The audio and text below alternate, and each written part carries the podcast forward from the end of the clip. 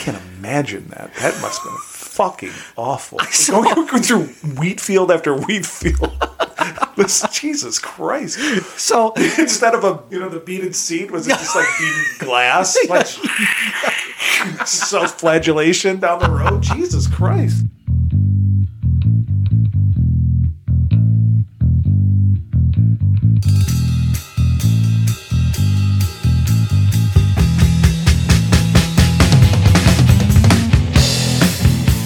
This is the Epic New Podcast Two Idiots and a List, where you're going to get two idiots and a list.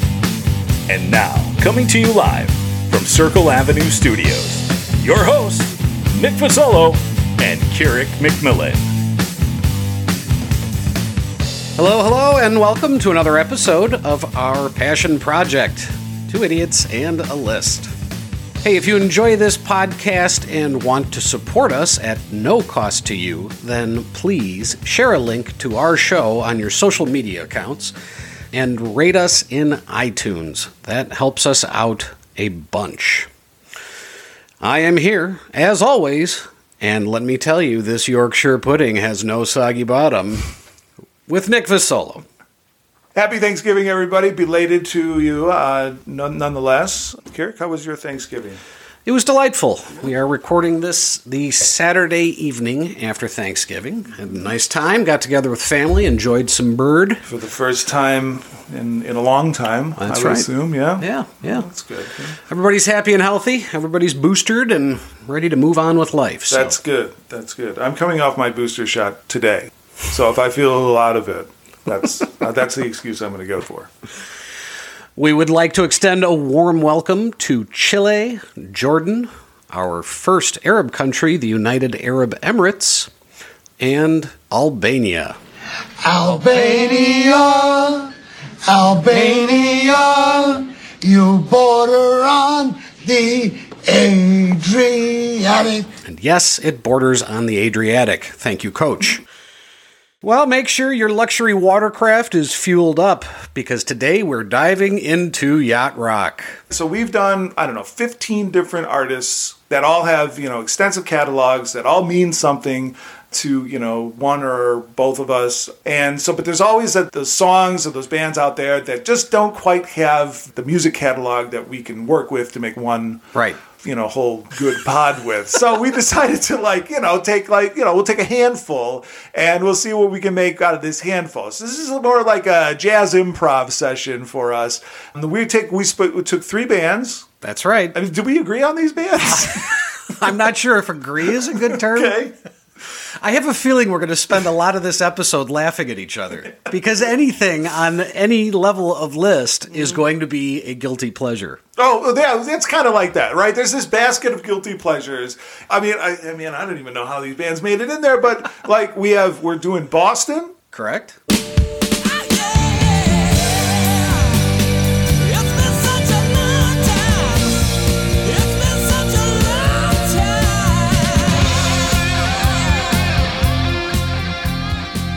Foreigner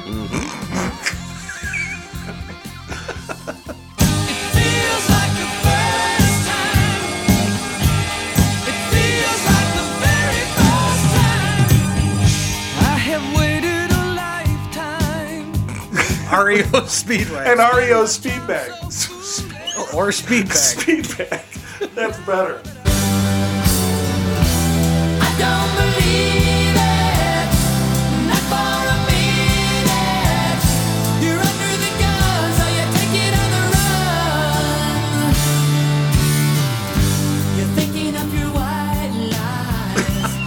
I mean, this is the battle of the the hairdos, right? You've got Lou Gramm's just glorious hair, Kevin Cronin's shitty feathered back bullshit that he was wearing, and then of course you have Sib, the drummer from Boston, Yes. who had just magnificent Yeah. afros, Yeah, you- like out. You could use these guys to clean cannons.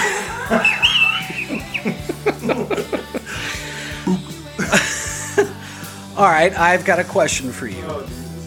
We're not there yet, are we? Steve Perry's still there. No Steve Perry question yet. Not yet. Commercially, which of these three bands was the most successful? I'd have to say, I think it's Foreigner, That's a darn good guess. right? Boston sold 31 albums. I'm sorry. Just 31 out of the back of their trunk. I think I've sold Or do you want more than a feeling? Come here, buddy. I think I've sold more albums than 31. Sorry, 31 million albums, uh, and that was on six albums.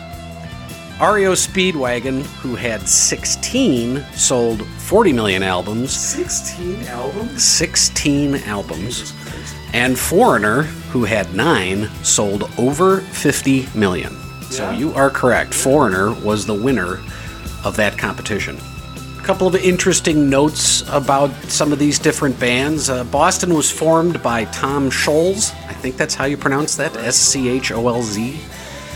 Uh, and he began writing the music that appeared on the first album while he was studying at MIT. Right, he wrote Foreplay. Come on. Boston, smartest band ever? Certainly the smartest of these three, I would think. Although, although REO met at the University of Illinois. That's right. And the uh, one of the founding members, and I don't remember who it was, but uh, he was there to study engineering. In fact, REO Speedwagon was named after the Rio Speedwagon truck, which was a precursor to the modern day pickup truck. And REO were the initials of the company's founder, Ransom Eli Olds. The fella that came up with the name, and I didn't take a note on who that was, saw it written on the blackboard in his history of transportation class. I'm all for that. Uh, and they decided to spell out REO instead of how the car company used it. The car company said Rio. Right. They decided to spell it out. Well, listen, the pot wasn't that good back in the 60s. Fucking REO goes all the way back to 66. Yeah. In, at U of I. Yeah. So I, we have a little bit of a personal history with the U of I. One of our very good friends' father, he owns the record for the longest touchdown pass at the U- University of Illinois.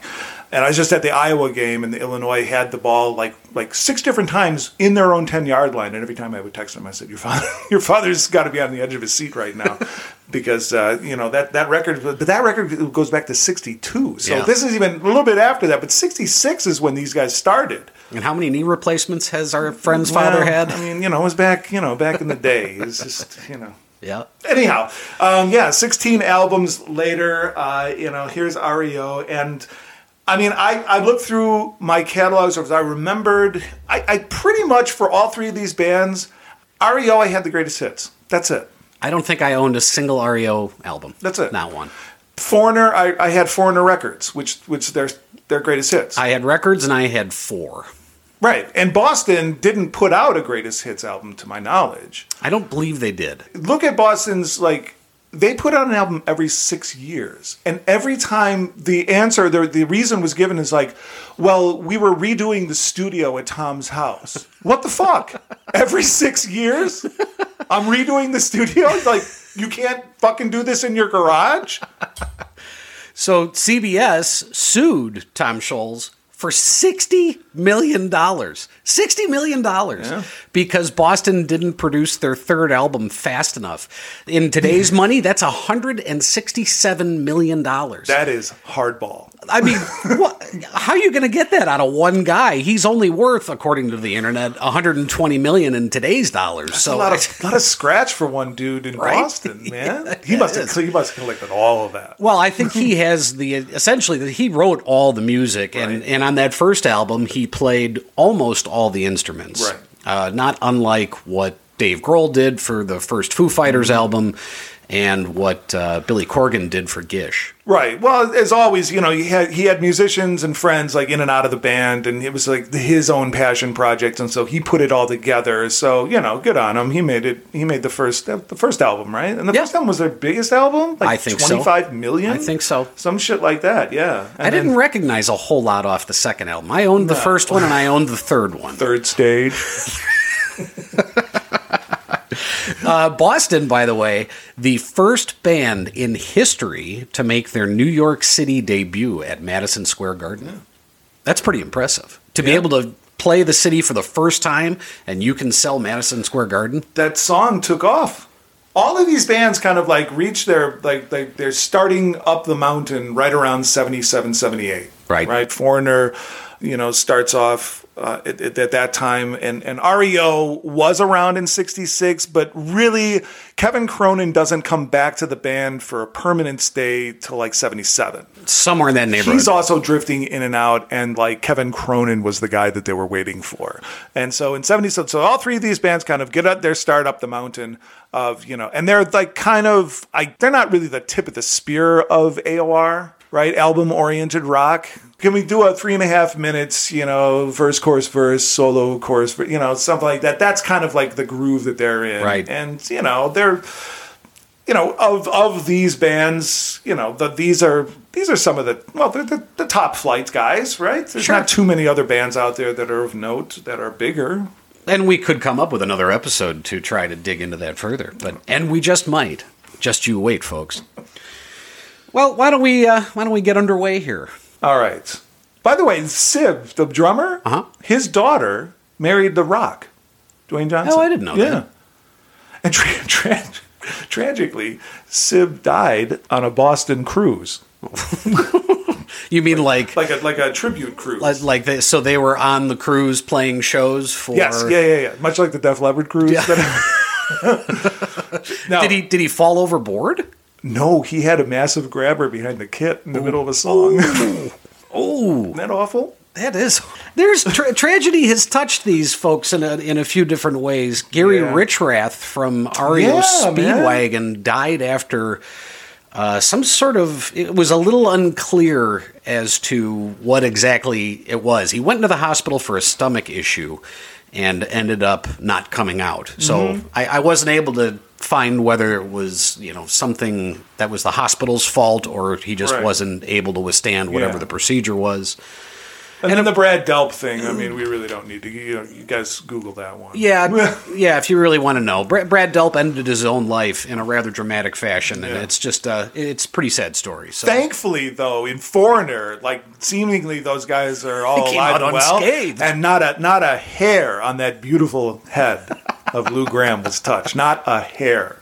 He still looks magnificent. well, why don't you All kick right, us let's, off? Let's do. Let, my honorable mention here is going to be from Foreigner. Everybody knows it. It's a fan favorite. It starts out with that groovy bass line. That is Jukebox Hero. So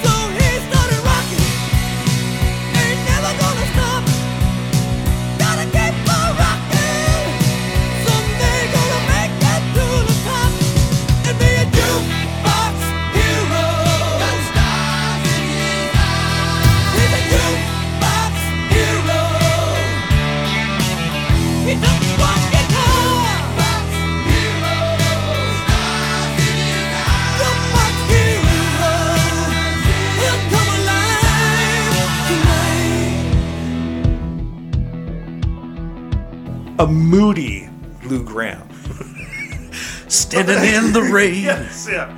with his head hung low. Right? I mean, soulful, moody. Like this is his opus magnum. Right? I don't know. I like it. It's just uh, you know, it's it's uh, it's a fun it's a fun song. It's a feel good song. is it? Yeah, well, you know, it's this this kid gets a dream to become a rock star, and Yeah. I mean, I guess. here's the roar of the crowd. Okay, yeah, yeah, all right, yeah. I'm, so I'm forgetting the second verse. Of something. I just, I, I was like, stop it after, I like fast forward after 45 seconds.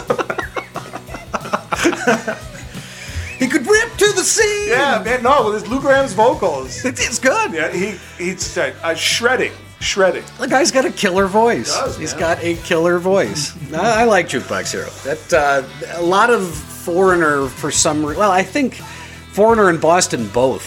A lot of their stuff just reminds me of being younger. You know, Yeah. grade school ish. Absolutely, right. Mm-hmm. Somewhere in that neighborhood.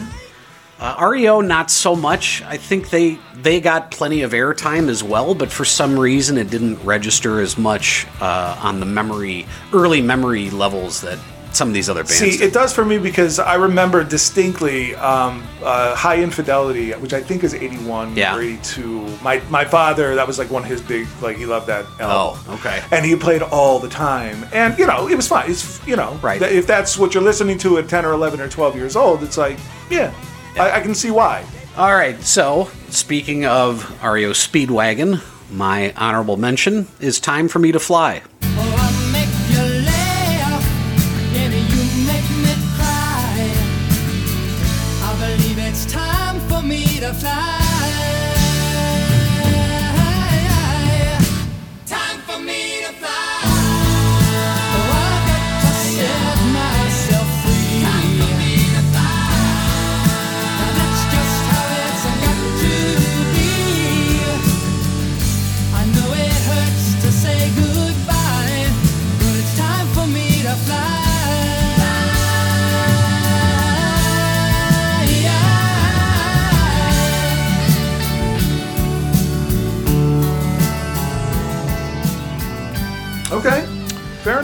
This is my number five.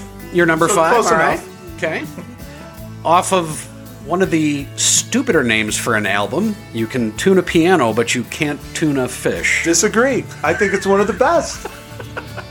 it's a great name for an album. It's no Dark Side of the Moon, but I mean, I, I think, and you know, with the tuning fork and the in the mackerel, Yeah. I love it. It wasn't even tuna. the song originally, when it was released, only hit number 56 on Billboard's Hot 100 list. And then the show Ozark, which uh, is Netflix, I think, Yeah.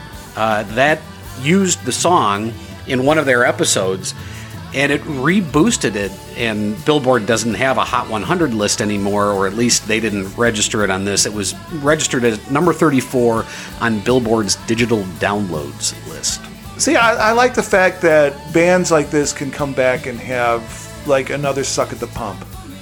you know, one last time, like you know, because a, a popular. Uh, you know, streaming series comes on, and uses the song, and you know the younger generation because they don't listen to the radio anymore. You know, they they program their own entertainment. Yeah.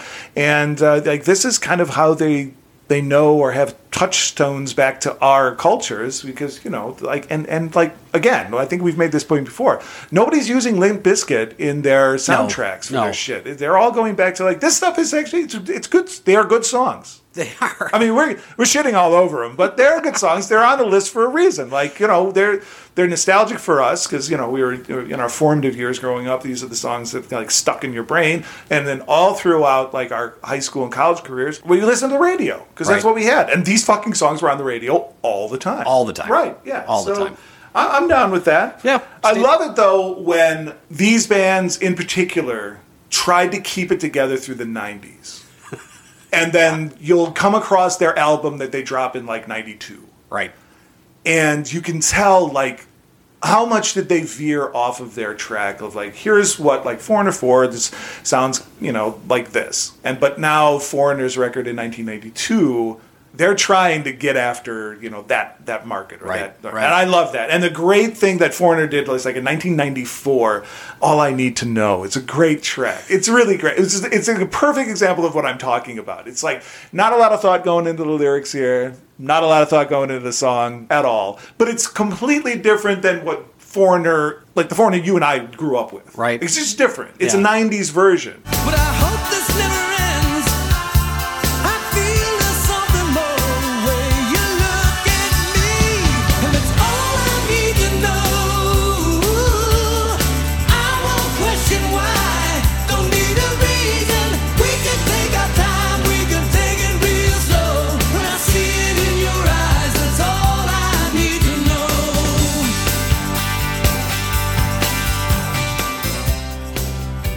Not too many bands could do this. Duran Duran did it well. yep listen to our duran duran episode it's a good episode Those boys were hot, though. I mean, that's the thing.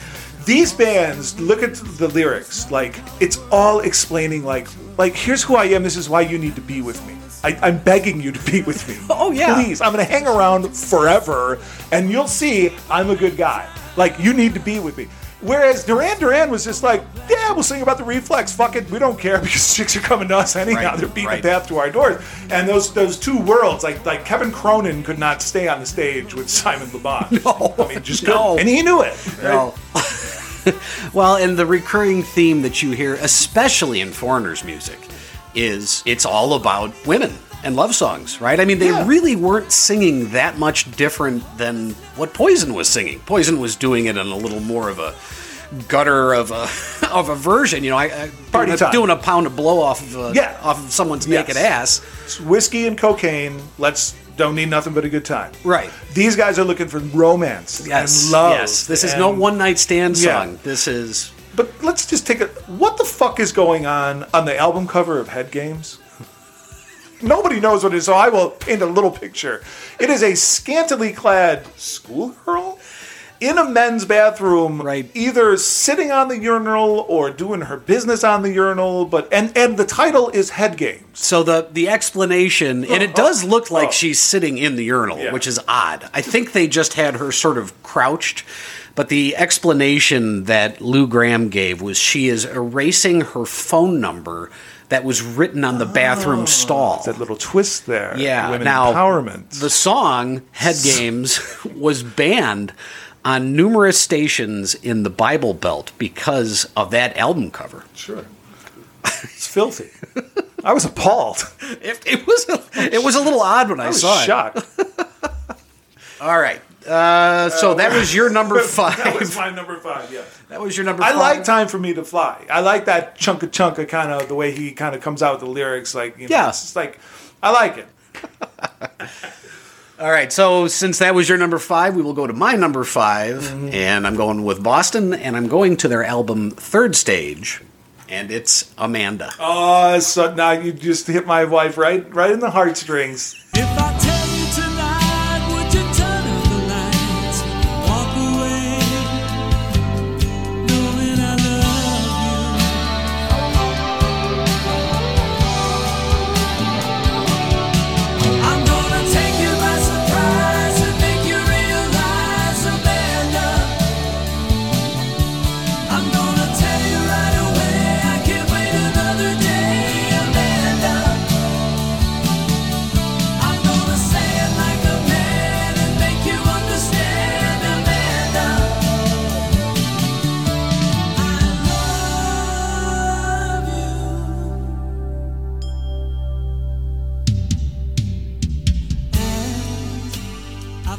This was her favorite song of all time. like top like three songs of all time. Amanda. Go ahead. So this was the first album that I had listened to on a Sony Walkman that I was given for my birthday at the age of like 10. Wow, that is a memory. I had Third Stage on cassette, and everything else I had, you know, any other music I had heard before that was on this like really crappy boombox. So the the stereo aspects of it were lost, and I I still remember hearing the sound of the spaceship taking off because they do that in one of the songs. I actually am a big fan of this album. It's uh, it's a really gooey, drippy album. It's it's know it's just pro- I'm a fan of it probably because of that experience I had with the Walkman. Right. This song is just classic Brad Delp vocals. it even has a little triangle hit at the end of the chorus. The whole album has kind of a unique sound to the guitars be- because it uses a processing technology called Rockman. And Rockman was something that Brad, I'm sorry, that Scholz. that Scholz developed. I think that's where most of his money comes from. I think it- 120 a- million? A good deal of it, certainly. That uh, bands like your very favorite Def Leppard used on Hysteria. That's, that's right. they know quality when they see it. By the way, going back to the smartest band ever, Boston up there, but we forget Queen. Yeah, yeah. And- it's a well-educated group of young men. A- And so is Iron Maiden. And the guy's a commercial pilot. That's right. Bruce Dickinson. All right, what you got for number four?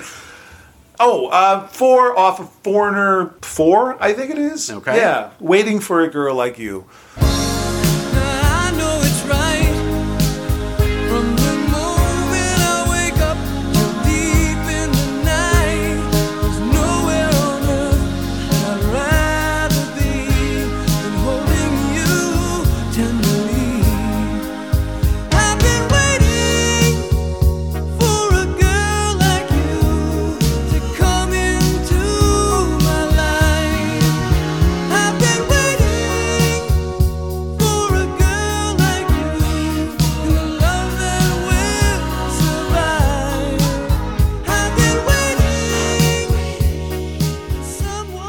I'm a ballad guy. We know this. This is the other ballad, not the one that's made a popularity. I think Rock of Ages was was. Um, was but anyhow, this "Waiting for a Girl Like You," I just love this song. And and again, I think this is like implanted in me like back like when I was like sixth grade. Yep.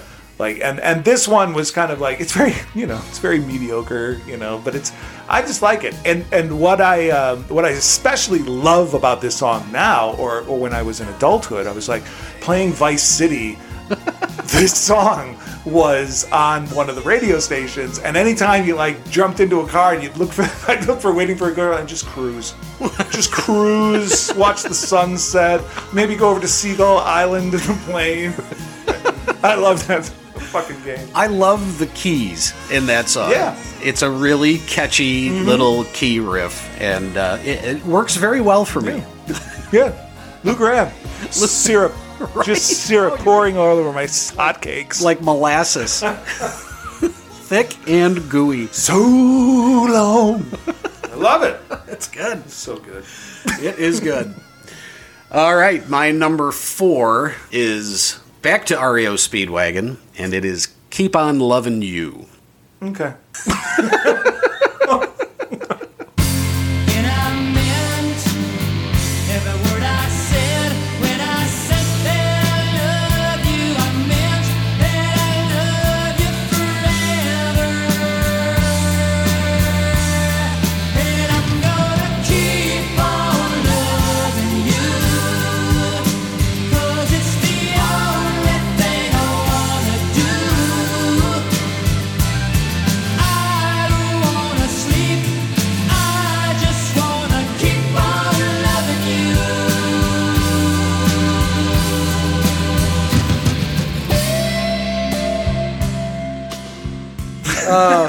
So it was written originally as a love ballad. Kevin Cronin wrote it, brought this, the song into the band, and played it on a piano, and it, it was apparently a really syrupy song. And then the uh, guitarist, Gary Richrath, started playing power chords over it and moved it into the power ballad stage. I don't know if I could call it a power ballad. I guess I guess it kind of hits that definition. There are some bigger guitars in it than you would have from your typical, say, Air Supply song. If you can move, uh, like if you can work into the lyrics, all coiled up in the grass like a snake, and his, you know that something like Sounds like a dog turd. Yeah, I'm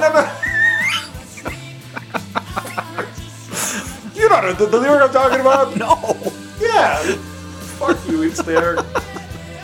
I'll have to find it. It's the only lyric that I. You played dead, but you never bled. Instead, you lay still in the grass, all coiled up in innocence.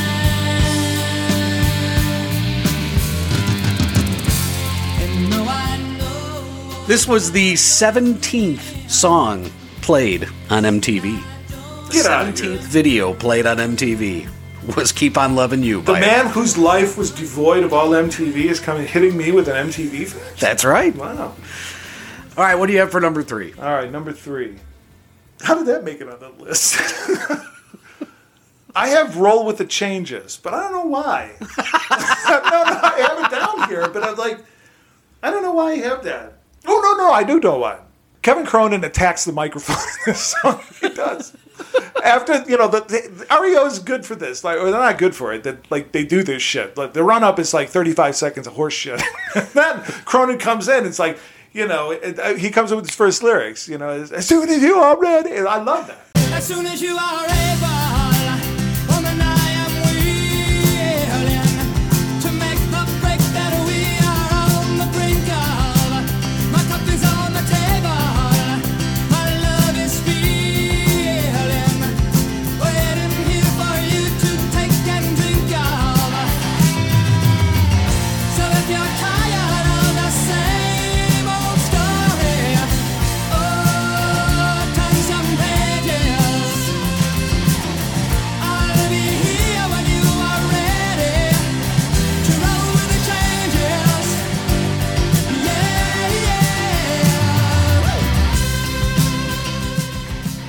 Like that, it's like he's like like it's Kevin Cronin. He does It's like- jump on it. Yeah, he does. He jumps on it. It's not like it's not like Eddie Vedder chews up the microphone.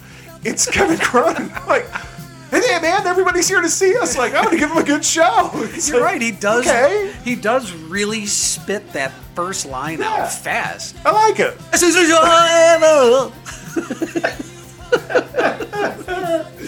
Yeah.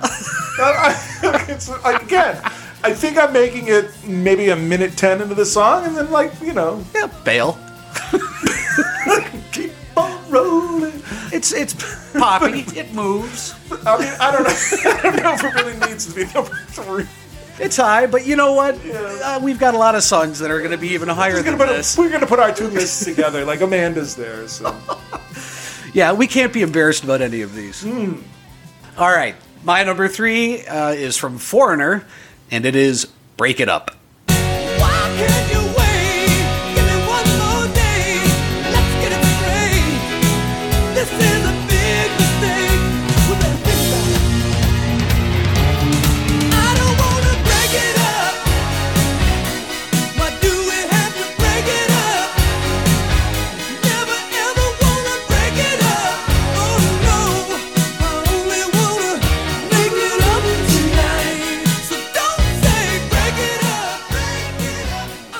I want You know the song? Yeah. I don't want to break it up. Make it up. I'm sure it was in some shitty teenage teen movie at some point in the 80s. I'm sure, I'm sure it was. I'm sure it was. There's a there's a good mix of heavy guitars with vocals in this song. Uh, this was off of Foreigner Four. It's Four to four done by Mutt Lange. Mutt Lange. Yeah. Correct. Mutt Lange was the producer. Kurt Loder called this song a classic cruncher. Okay. All right, there you go. How often can you quote Kurt Loder? Not not often, not ever. well, I just did. MTV breaking news. I wonder what Kurt Loder's doing these days. I well, looking old. Well, I probably. think so. He's selling real estate? Yeah, where did this job wind up? I don't know. Some sort of journalism? I mean, I didn't think this was going to get cut. the Kurt Loder discussion is going to wind up on the cutting room floor. We'll have to see what happens. that brings us to our fantasy concert lineup. All right, let's let's get to it. Who do you want to see these three bands with? We're talking festival here, baby. We are talking a this festival. is a festival, right? We can't just select one of these No, bands. We got no. to listen to all three of them. You have to hear. But all they're only playing the five set, right? So- That's right. It's like, uh, Boston, you guys are on. Uh, fuck, who's on this list? All right, everybody off. Fuck. Next band. You can back use my on. drums, Sib. All right, so get these three guys out of the way first. Like those, these are the openers. I'm bringing in Billy Squier. Ooh, I like it. Yeah, Billy Squier can put on a set. Lonely is the night when you find yourself alone. Your demons come to light, and your mind is not your own. Lonely is the night when there's no one left to call. You feel the time is right, say the writing's on the wall.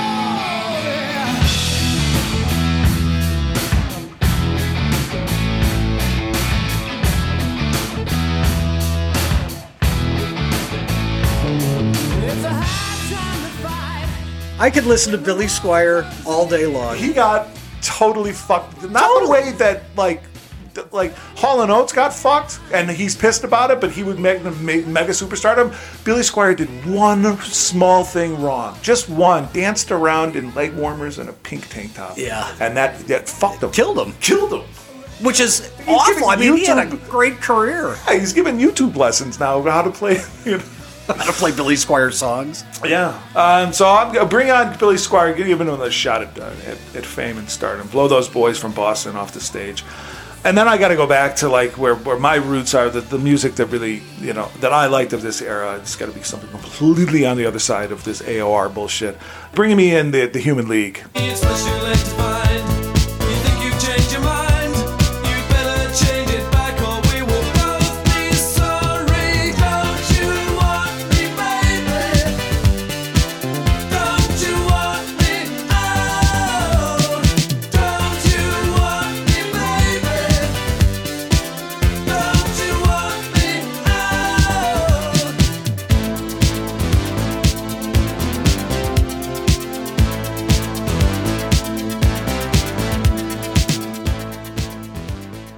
The Human League for me, I love that. That that band is great. Oh yeah, They have great songs, yeah. meaningful songs. I like these these syrupy lyrics of just like trying to convince you, like like if I hang around enough, you know, you're you're gonna like me and we're gonna be married. It's like Human League is like you know t- true drama in those oh, songs. Like, Don't you want me, yeah, don't you baby? want- like I was when when you were away, I was unfaithful too. You bastard! You bastard! No, it's I good love stuff. That song. All right, I've got. Uh, since we're doing a festival here, I've actually got three. Two of You're them. gonna add more time? On Yeah, oh yeah, yeah, yeah, yeah. But two of them are only playing one song each. Okay. All right. I want to have the Atlanta Rhythm section, and all they're going to play is Spooky. I get confused cause I don't know where I stand. And then you smile and hold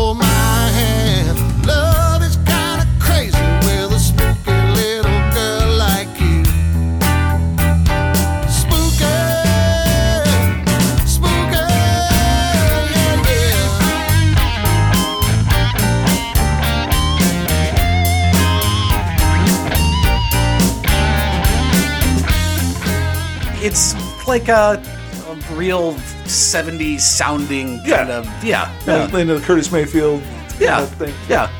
Gotcha. And then off the stage, get off the stage. Right. Mm-hmm. All I want is that one. Then we're going to bring in Gary Wright. And Gary Wright is going to play Dreamweaver.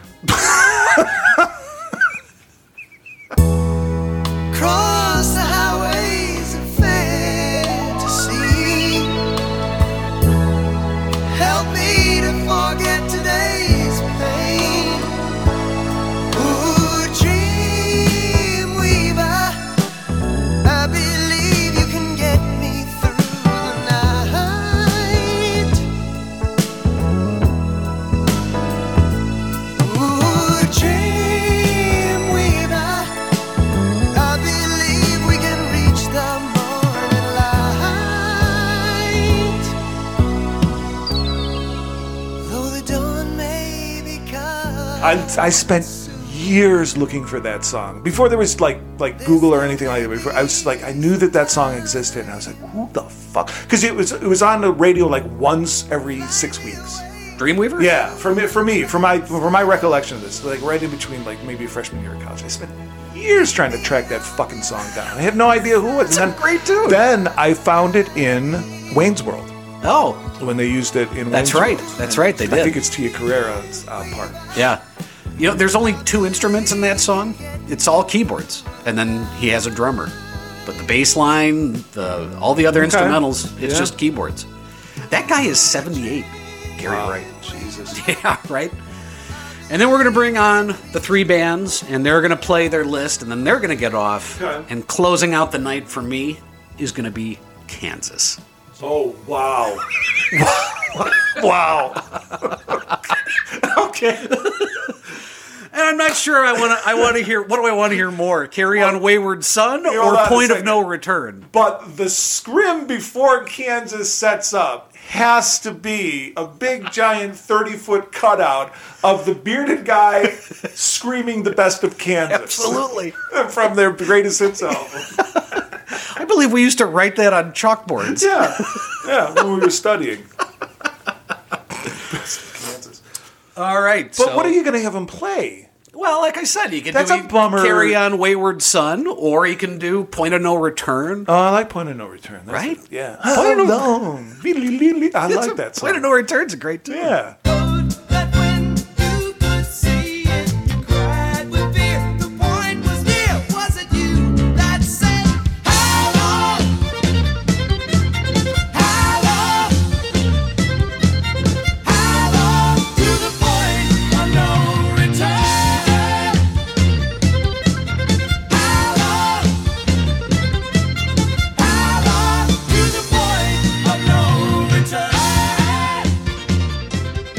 That's it. well, Dust in the Wind is such a bummer. What- Somebody should ban.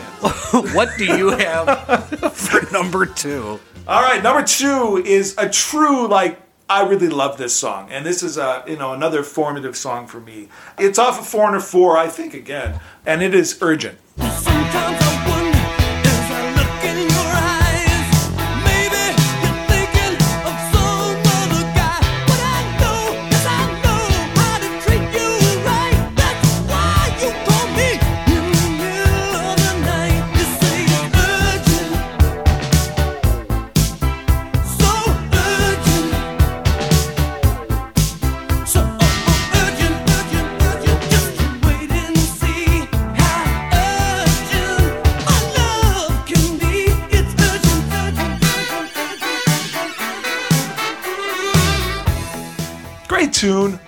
Sax? Awesome sax. Yeah, gotta be, right? Awesome sax. The sax solo in that song. Right. It starts out like kind of like there's an intro to the sax solo with saxophone. Mm-hmm. Yes. That kind of sucks. and then they hit the sax solo and he fucking crushes it. Yeah, he blows. So this is not the sax of that we're on the hunt for. Like these guys No. blow that pipe. And probably did before they played the sax.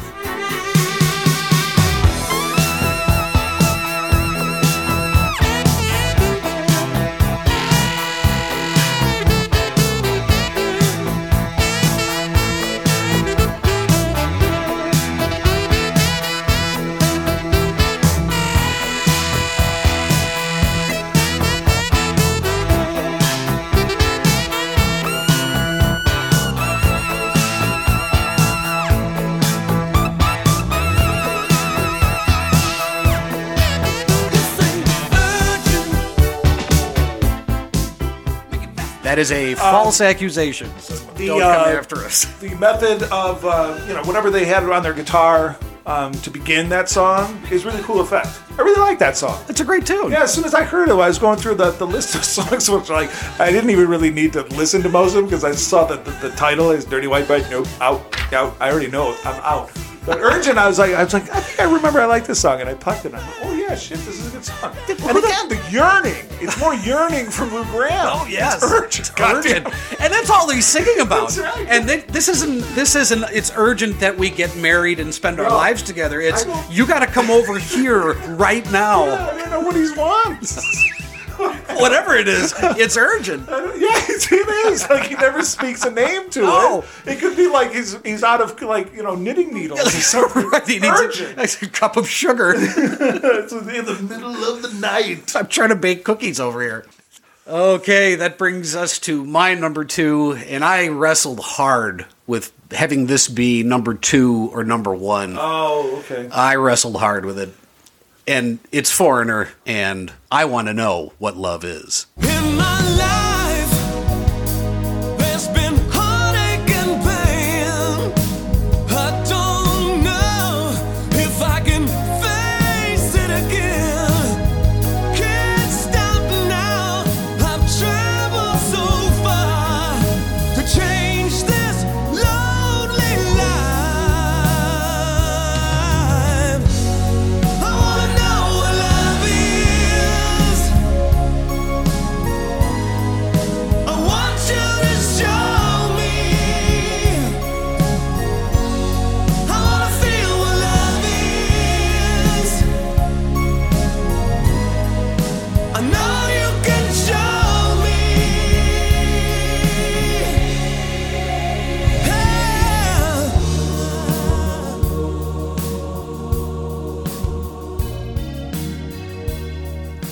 Love this fucking song. This is the other. This is the other ballad. Like I don't like this one. Really? No, I like the waiting for your like. Oh, this is so epic and But I- so grandiose. This mountain I must climb feels like a world upon my shoulder. No, no, I like you know I do like it, but I think it's really been played out in the last ten. Yeah, yeah, they take themselves very seriously in this song. Very seriously.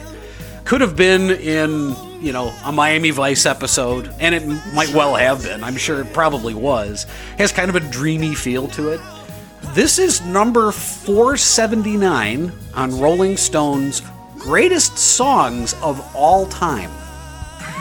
Um, okay. It's 479. it uh, it knocked "Do They Know It's Christmas" out of first on the UK singles chart in 1985. Wow. And it knocked Madonna's "Like a Virgin" out of first on Billboard's Hot 100. The the song The Song knocked like a virgin off its off of off of first place. I want to know what love is. Yeah, but for like a minute, right? I mean, I didn't dig that deep into it. wow. Wow. The keyboards in the song were played by the Thompson Twins frontman Tom Bailey. okay. Well, see, that's uh, there's there's the, the the remedy there. Yeah, there you go. The gospel vocals in the background are are really good. They're provided by the New Jersey Mass Choir. And then at the end of the song, they they kind of go out and you know keep singing Right. while while Lou Gramm riffs over the top.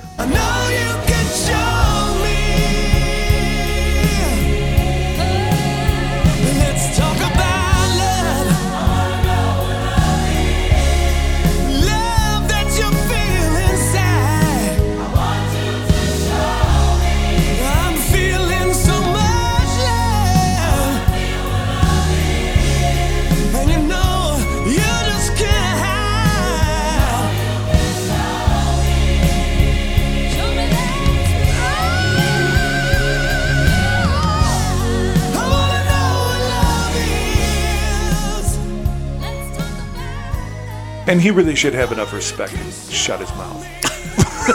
Just let the gospel choir take over. Let them do their thing.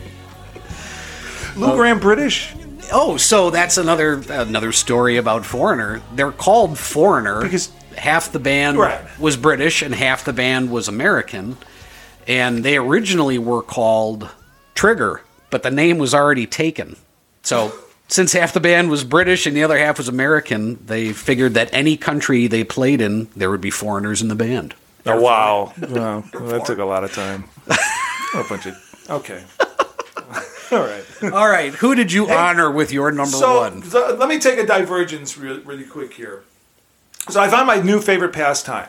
If you go to Google Books and you just type in Billboard magazine and a month and a year, it'll bring up the entire issue from front to back. Oh, that's cool. From root to fruit, stem to stern.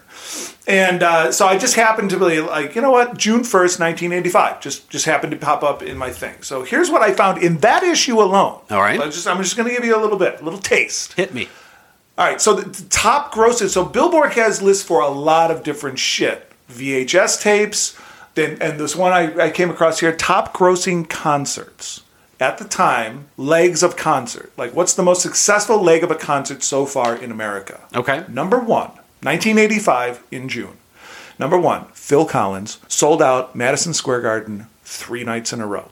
Uh, Madonna was number two. Madonna and the Beastie Boys was number two. Foreigner was number 15, and they were supported by Giuffria.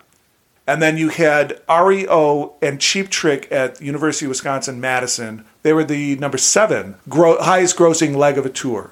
Hall & Oates, by the way, was touring with 'Til Tuesday. They were number 23. Till Uh, Tuesday? yeah, their, their What was Nashville that show. song? Uh, hush Hush. Hush, hush. Voice, voices carry, right?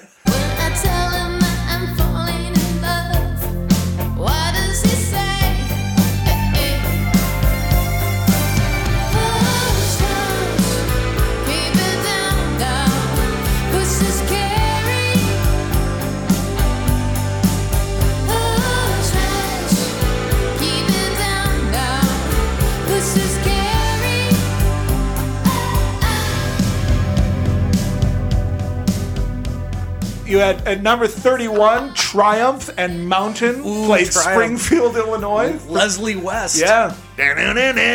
Mississippi Queen.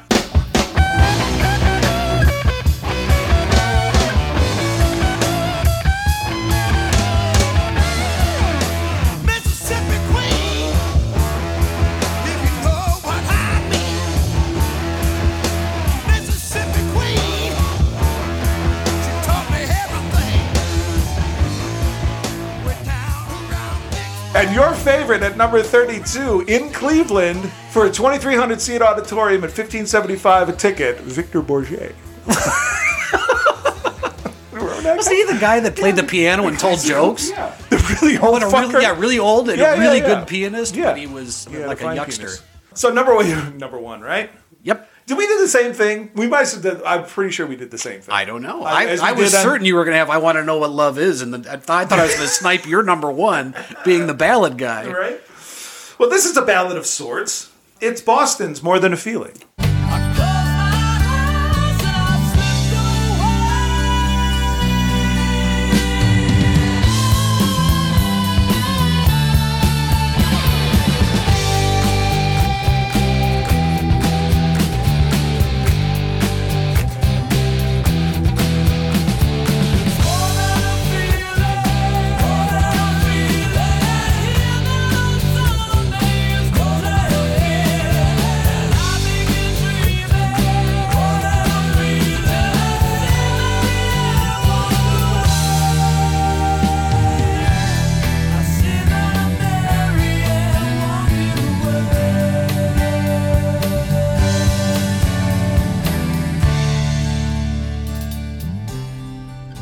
We did Right. meet at the same number one.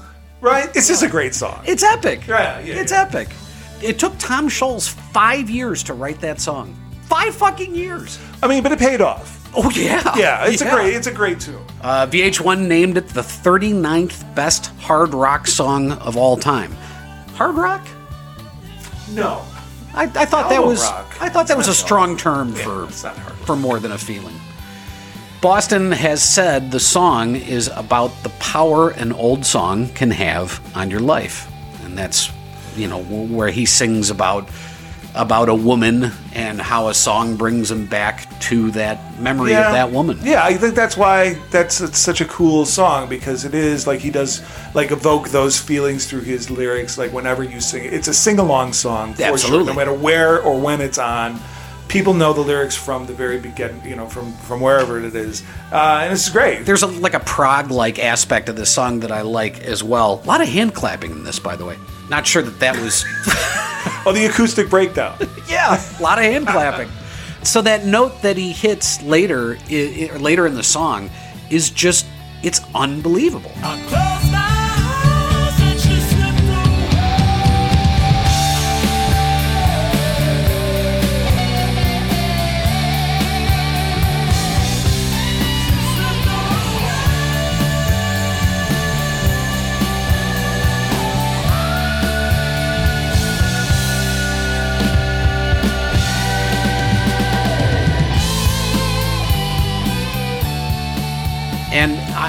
Looked around in some live recordings to see if this guy could pull it off live.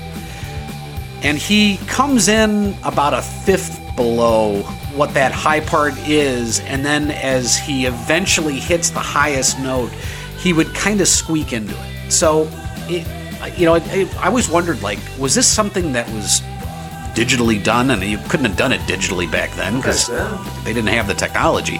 But I think he actually could do it. What a tragic loss. He, he had a hell of a voice. Yeah, yeah, it's, it's a great song. Th- Yeah. This is funny. This, the the two it was we did this on Journey too, right? Uh-huh. We landed on the same song uh, for Journey. Yep. Um, yeah, yeah, but I think it's just undeniable. There just, just isn't a song from any of three of these bands that is kind of like, you know, unifying that way. I Yeah. guess it's a for a lesser term that's escaping me right now. but you know, and, in much as any song can. Yeah, I wouldn't be surprised if the audience uh, would, would agree. So let us know. All right, what do you hate the most? Oh well, how much time you got? I figure we can go another hour. You want to you want to a, a music festival of most hated songs? take a break. Do a, take a little break. Right. I think I already mentioned what I hate the most. Well, one of the things I hate the most is "Dirty White Boy." I just can't stand that song.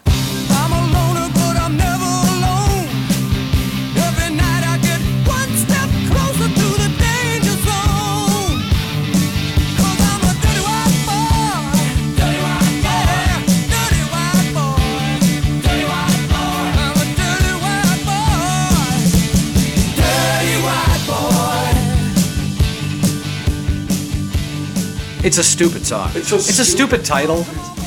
The whole thing is stupid. Yeah, it's dumb. I don't like it.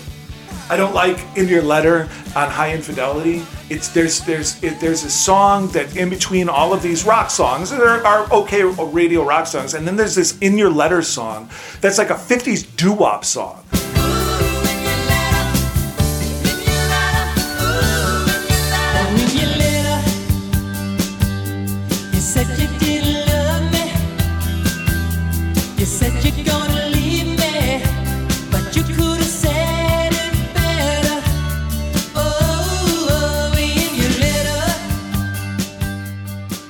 And it's like, you know, what what is this doing here? Like in a, in a- an album called Hi Infidelity, like what the fuck is this doing here? It's such a stupid song. It's like so dumb. like why is it there? And it's like two and a half minutes long too. It's like you couldn't have fucking slipped the uh, the AR guy a couple of bags of coke just to say, listen, we, we have ten tracks, not not not eleven. Get the fuck out of here. Uh, I had I had a pretty clear one on this one. It is REO Speedwagon, and it's I can't fight this feeling anymore. Yeah.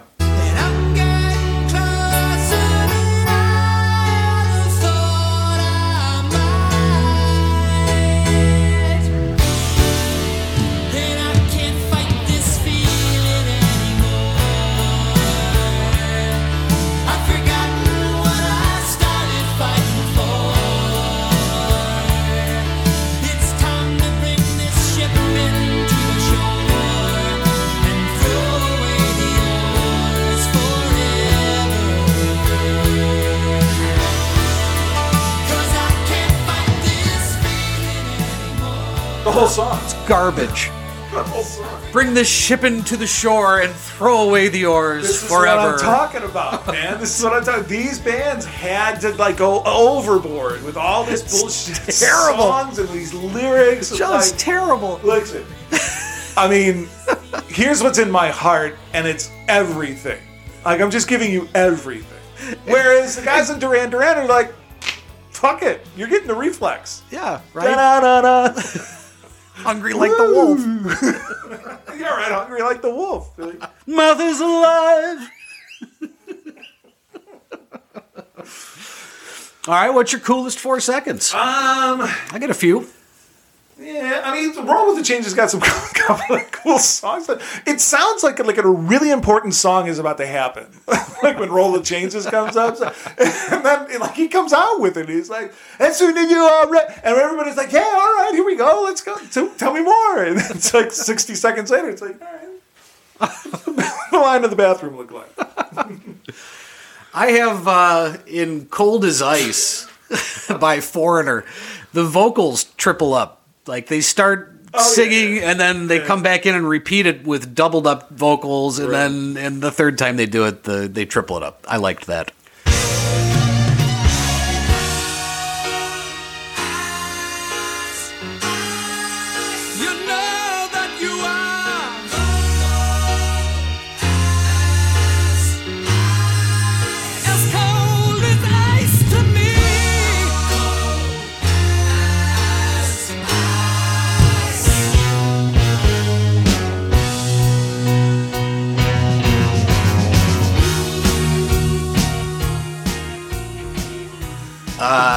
You is that all you have? That's it. I mean, yeah, no, I don't. well, well, Nick Nick came with one, and uh, so I'll give you the rest of mine. Yeah, I don't. I mean, I'm sure I could like jump onto some of yours. Sure. like, There we go. Uh, in four, in Boston's foreplay, there are organ keys with the guitar that are just really big and grandiose as the song transitions into That's, long time. Yeah, that's on my hate list. Really? I hate that. I hate that. I- no, not that part. It's afterwards. They're just hitting like huge organ keys.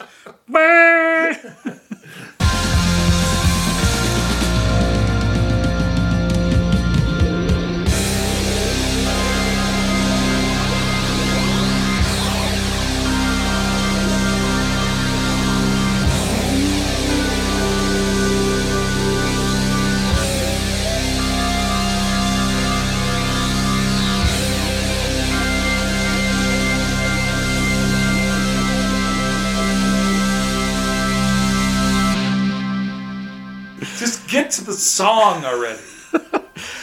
In uh, Boston's Hollyann off of Third Stage, there's a classic 70s keyboard solo.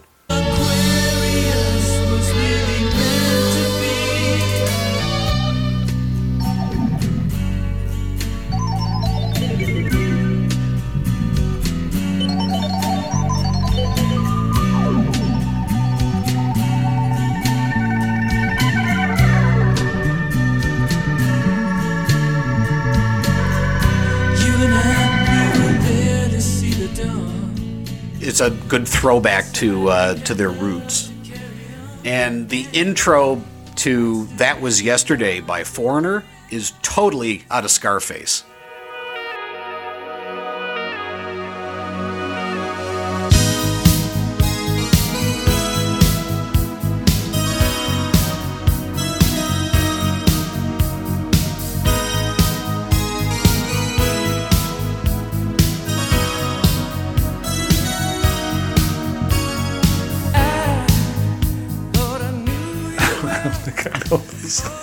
I don't think I've ever heard those songs. That was yesterday. Oh.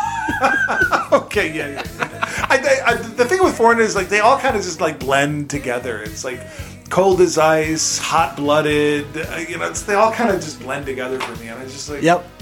they're all right. All right. So, mean, Sisters of Mercy. I know the. li- Oh, come on. come on.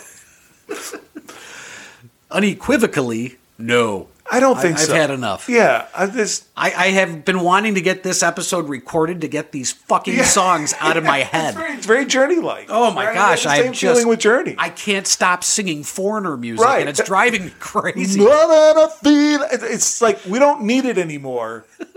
we really don't. It's like we had the same thing with Journey. It's like why the fuck do we know all the lyrics to all these songs? Oh yeah, so I, I meant to tell you this before.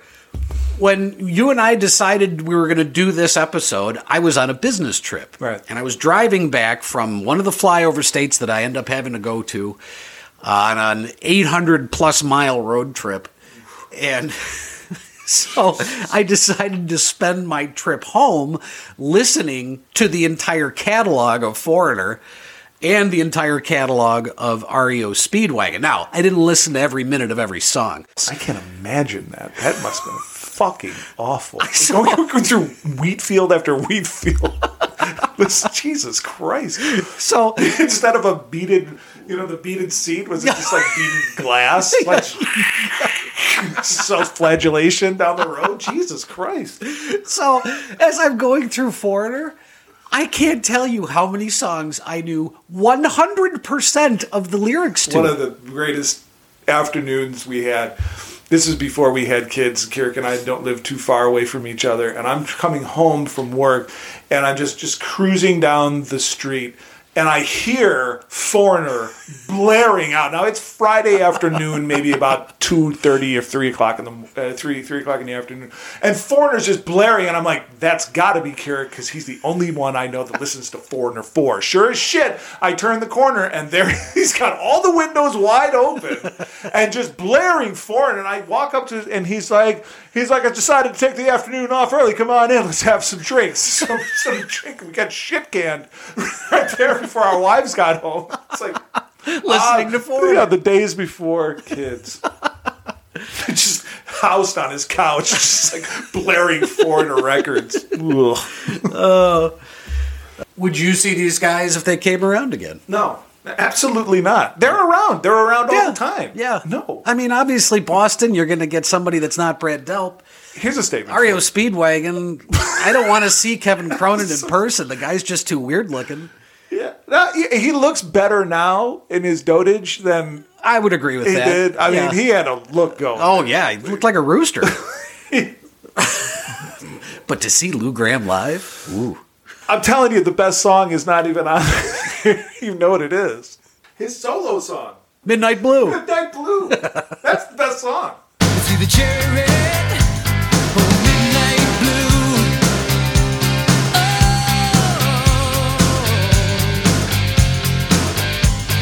midnight blue.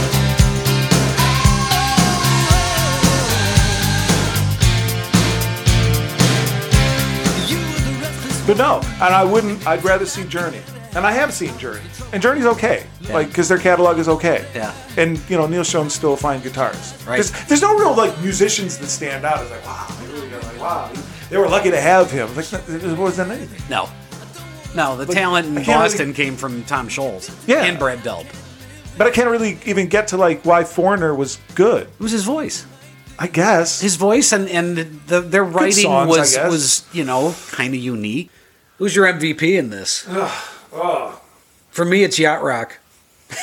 the, whole, the whole genre. I mean, there's so much more to yacht rock. Though. There is. the MVP for these guys would have been the payola system, the cocaine that's exchange hands Right. in the radio booths. Right, like right. here, play this, and I'll give you an eight ball. Right. You know, I need you to play this more, more spins, and I think that's really kind of like what these guys were in heavy rotation. Oh, yeah.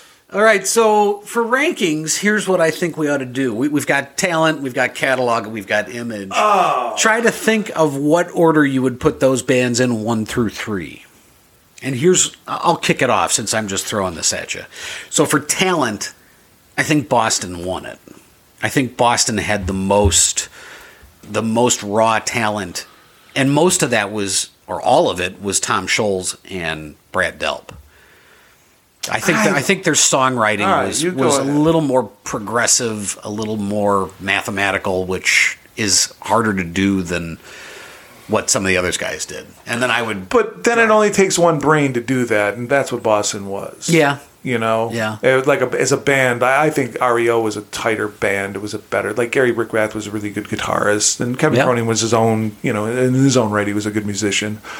I, I'll go. I'll go Okay. REO on that one. Gotcha. Catalog, I went with REO because it they had the the biggest catalog, but they also had the most diverse. They're like I said, their early stuff sounded like rockabilly. Yeah. uh, and then they went to you know their.